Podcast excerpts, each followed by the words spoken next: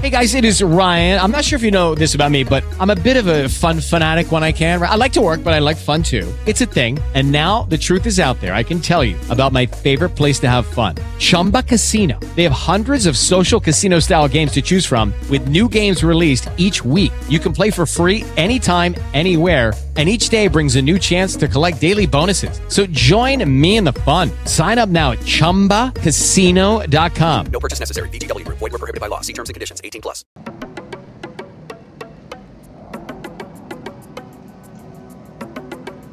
Welcome back into the Chris Gordy Show here on Sports 1280 New Orleans.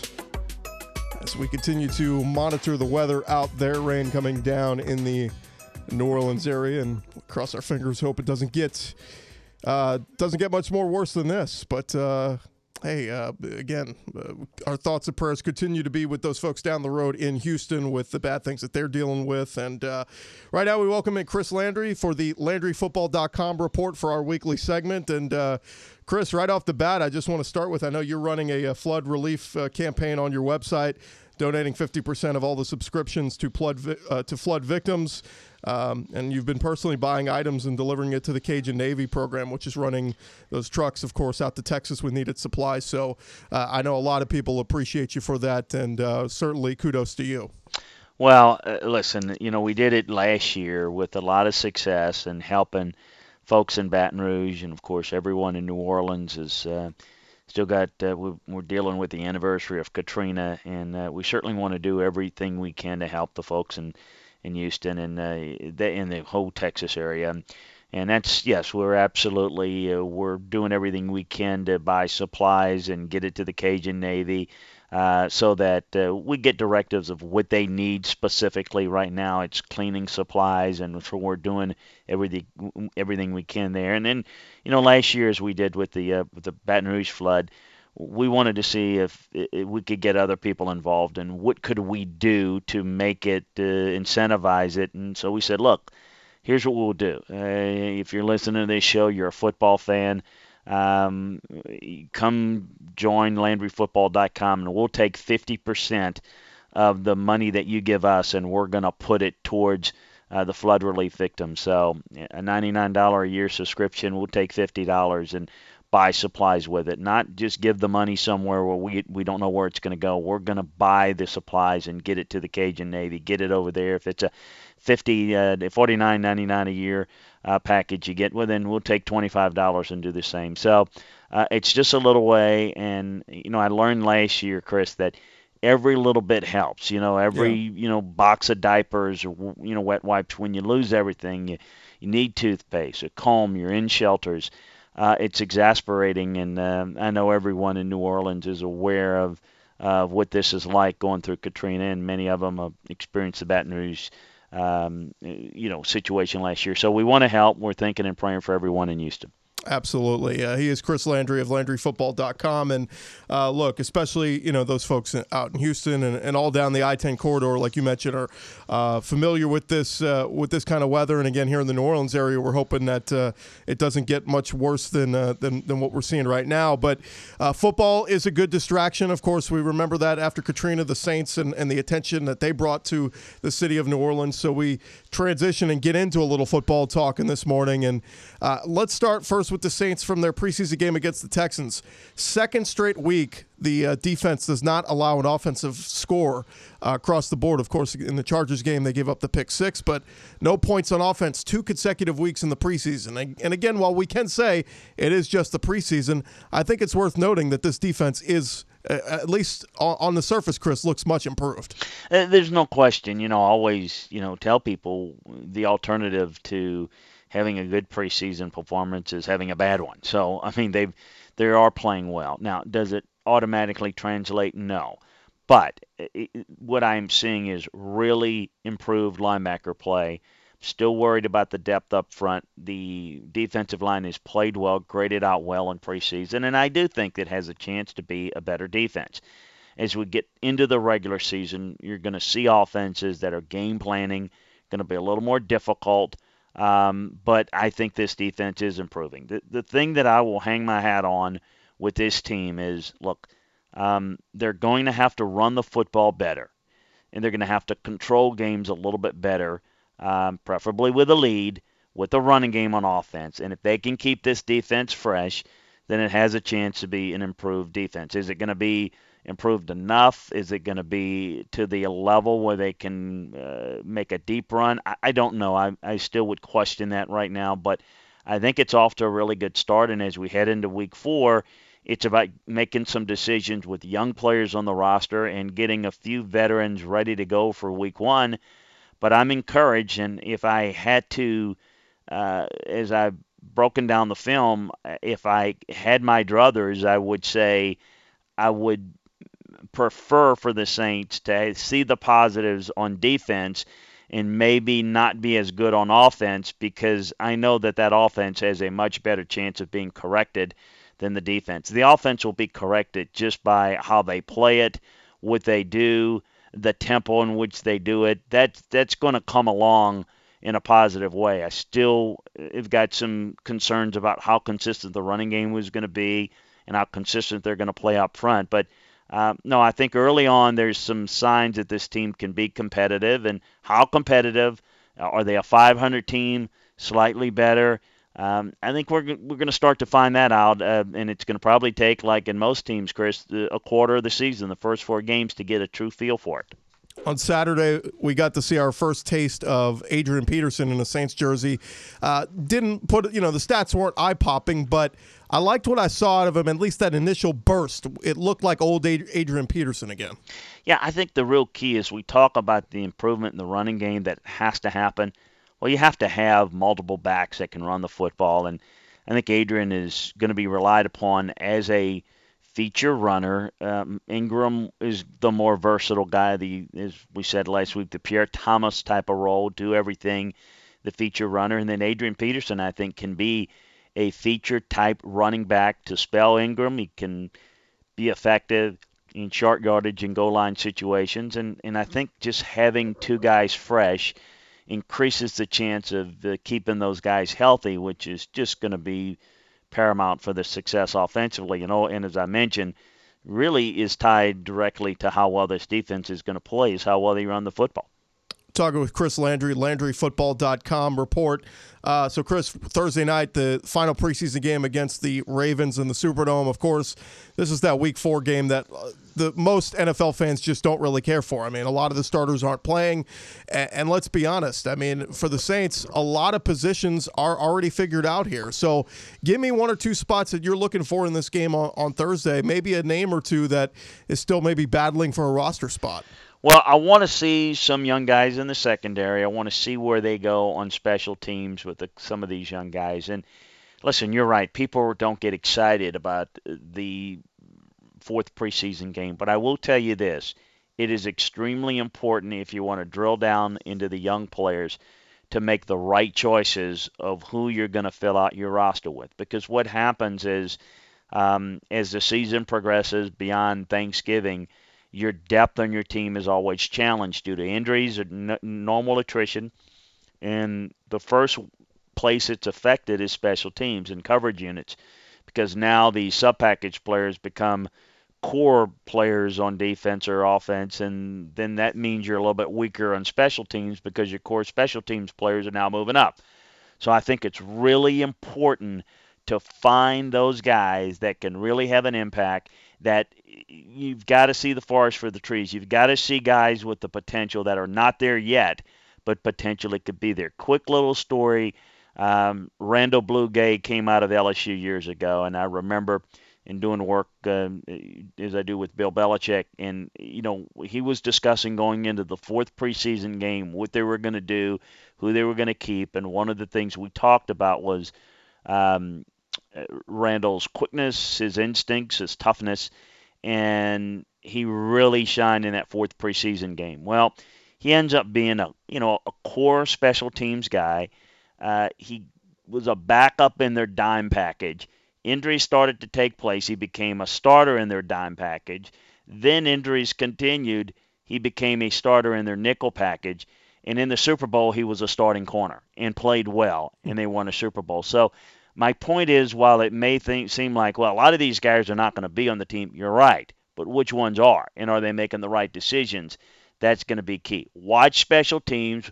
Watch you know on on TV and you know just watch the first guy down, the second guy down, how they progress to the ball. So I want to see the depth along the defensive line. I want to see um, the depth in the secondary, in particular, the decisions that they make there.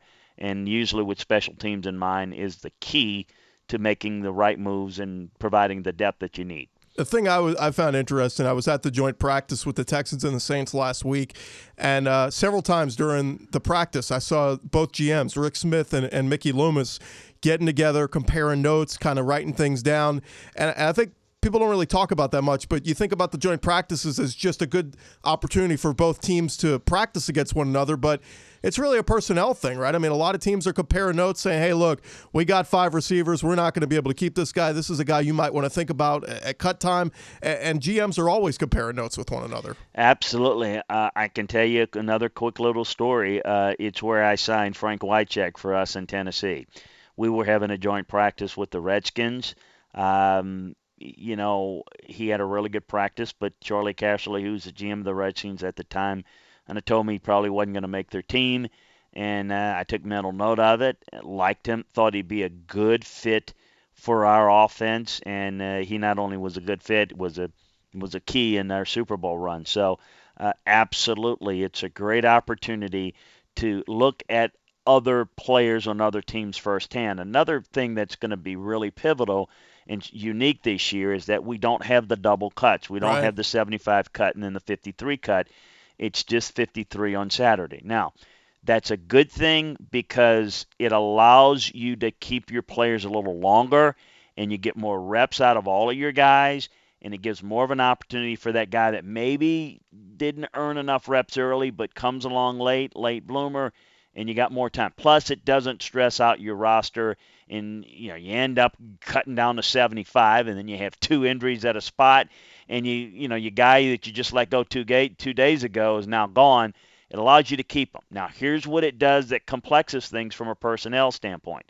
You don't know for certain who's going to be released, so your pro personnel department has scouted every player on every team in the league that's played at least one snap. Plus, they have the college scouting report on all these players. So as they get released on Saturday, it's going to be a huge, busy Saturday night and Sunday morning for those guys because as guys come off, get released, um, you, you stack them on your ready board in the order and you try to sign them. Now, um, you know, the, the key is, too, when you make decisions on your roster, often – you tend to release a guy that is more likely to clear waivers. In other words, if there's a close uh, between a big guy, a lineman, or let's say a smaller guy like a corner or receiver or a running back, you you release the running back or receiver because there's a better chance of that guy clearing waivers. You keep the big guy, you get the other guy through waivers, and you bring that guy on your practice squad. So there's a strategy involved with it uh, but it's going to become a little bit more complex because you got a lot more guys that are going to be released on Saturday because everybody gets cut and everybody has to get down to the 53 uh, and then your practice squad and, and so Sunday's going to be a really busy day assembling the practice squad talking with Chris Landry from uh, this is the LandryFootball.com report. Uh, just a quick thought on LSU, Chris. Uh, the the football game being moved from Houston to the uh, Mercedes-Benz Superdome this Saturday. LSU and BYU, at least, thankfully, will be getting this one in, bearing any uh, catastrophic uh, flooding that could happen in New Orleans. But uh, albeit we will get this football game played. And Chris, last weekend BYU played their first game of the season against Portland State, and I don't know how much you got to see of that one, but two quick thoughts on my end. One was not very impressed with BYU and their offense. Uh, obviously, they were heavily favored in this game, but two how many times Portland State was able to run the ball and, and gash BYU for a big run, a, you know, a, a run gain, and thinking ahead to seeing Derrius Guice going against that same defense this week could mean a a big a big night for LSU. It could be and it should be. I did break down the tape, and and certainly, um, I think a couple of things jump out at me. I think speed is going to be a real deficient uh, issue for BYU as it relates to playing LSU. I think they're going to have a hard time blocking LSU's defensive front. Um, and that combination with the their receivers' lack of ability to get open against good cover guys, um, e- even against Portland State, was was an issue. That is going to be very problematic for BYU's offense to have the type of tempo and balance that they need to have. I don't see them being able to run the football well enough. Jamaal Williams is with the Packers, and they're going with running back by committee. Um, LSU is vastly more talented. Uh, on the other side, I do like BYU's linebackers. I don't. Um, I don't. I, they got out of position a little bit. Some missed assignments and some misaligns against Portland State, as you as you mentioned. They got some big runs. Uh, I still think it's going to be very difficult for them to hold up against um, LSU's run game. But I also think there's some big plays in the passing game to be had by LSU. I, I think it's going to be very difficult for this BYU secondary, which is the weakest part of their defense, to hold up against LSU. So I, I think you're going to see. Uh, I think you're going to see some jet sweeps. I think you're going to see some perimeter action to try to spread BYU out and test their athleticism, which LSU has a significant advantage. I, I would expect, you know, the normal first game mistakes, which BYU has a little bit out of their system. But, you know, they're going to have to play an ultra clean game. They're going to have to really flip the field on special teams um, to really have a chance to keep this close. I would expect LSU, this game is going to be as close as LSU allows it. Uh, LSU should be able to pull away in the second half. It's a it's a good name in BYU, but quite frankly, um, there's a there's a, a void in talent comparatively speaking to where LSU is. Yeah, and I think most people are just excited to see this Matt Canada offense at LSU for the 1st Mhm. time, uh, and a lot of folks, of course, locally happy and excited that they don't have to go far to see the uh, the LSU Tigers in their season opener. So And, and it, real quick, it, you know, going to some of the, going to the scrimmages, being invited there, and spending time with the coaches, what you will see out of this offense, and I'm very curious to see how much of it we'll see early, is a lot of pre-snap motions, and how much can that offense handle it? And uh, you know, it, it's great to have all that little eye candy, but can you do it without the pre-snap penalties? And those things are going to be key. In essence, they're going to do a lot of the similar things, but out of different looks. They're going to package it differently. Um, they want to get you on an edge and get an angle in the run game in terms of blocking. They want to run the football, and that's what they're going to consistently be, but they're going to do it a little bit differently. And I think they will work the layered short passing game, the layered passing game a little bit more. So it will be intriguing to see how Matt Canada calls it. He is Chris Landry, the LandryFootball.com report. And one last time, Chris, want to mention again, you are running that flood relief campaign on your website, LandryFootball.com, donating 50% of all subscriptions to flood victims. You've been, uh, of course, like we mentioned, buying victim, uh, items and delivering them to the Cajun Navy program, which is uh, running daily trucks out to Texas with much needed supplies. So, of course, we appreciate you doing that. And again, LandryFootball.com. Anybody who signs up here in the next uh, handful of days, uh, that flood relief campaign, 50% of the uh, subscriptions is going to go to flood victims. So, great stuff. And we, we really appreciate, appreciate you doing that, Chris. Oh, my pleasure. And uh, again, anything anybody can do to help. And of course, uh, we'll keep you updated on everything inside the film room, breaking down the college and pro game for you. So join us at LandryFootball.com. Should be a great weekend, Chris. A little needed distraction of good football. And uh, it's always a great weekend to open up the Labor Day weekend with the big college matchups. It should be fun. Absolutely. LandryFootball.com is the website. We'll take a quick break. We'll come back much more after this. Lucky Land Casino asking people what's the weirdest place you've gotten lucky? Lucky? In line at the deli, I guess? Aha, in my dentist's office. More than once, actually. Do I have to say? Yes, you do. In the car before my kids' PTA meeting. Really? Yes. Excuse me, what's the weirdest place you've gotten lucky? I never win and tell. Well, there you have it. You can get lucky anywhere playing at LuckyLandSlots.com. Play for free right now. Are you feeling lucky? No purchase necessary. Void where prohibited by law. 18 plus. Terms and conditions apply. See website for details.